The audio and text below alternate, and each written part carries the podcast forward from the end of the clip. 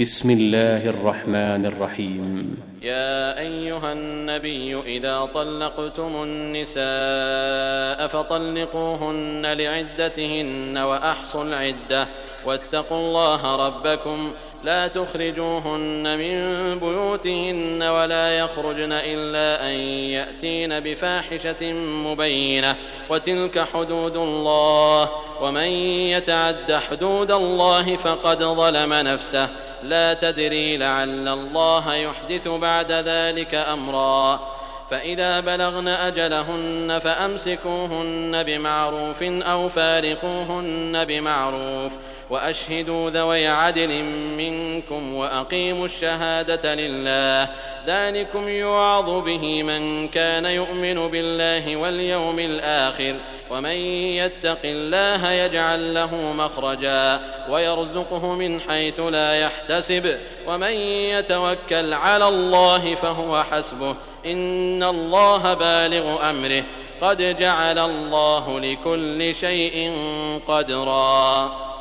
واللائي يئسن من المحيض من نسائكم إن ارتبتم فعدتهن 3 أشهر واللائي لم يحضن وأولاة الأحمال أجلهن أن يضعن حملهن ومن يتق الله يجعل له من أمره يسرا ذلك أمر الله أنزله إليكم ومن يتق الله يكفر عنه سيئاته ويعظم له أجرا أسكنوهن من حيث سكنتم من وجدكم ولا تضاروهن لتضيقوا عليهن وإن كن أولات حمل فأنفقوا عليهن حتى يضعن حملهن فإن أرضعن لكم فآتوهن أجورهن وأتمروا بينكم بمعروف وإن تعاسرتم فسترضع له أخرى لينفق ذو سعة من سعته ومن قدر عليه رزقه فلينفق مما آتاه الله لا يكلف الله نفسا إلا ما آتاها سيجعل الله بعد عسر يسرا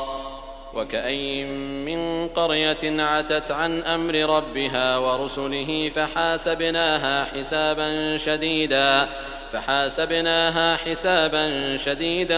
وعذبناها عذابا نكرا فذاقت وبال أمرها وكان عاقبتها خسرا أعد الله لهم عذابا شديدا فاتقوا الله يا أولي الألباب الذين آمنوا قد أنزل الله إليكم ذكرا رسولا يتلو عليكم آيات الله مبينات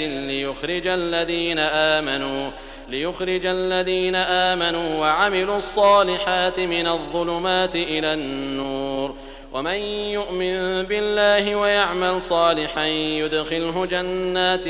تجري من تحتها الأنهار خالدين فيها أبدا قد أحسن الله له رزقا الله الذي خلق 7 سماوات ومن الأرض مثلهن يتنزل الأمر بينهن لتعلموا أن الله على كل شيء قدير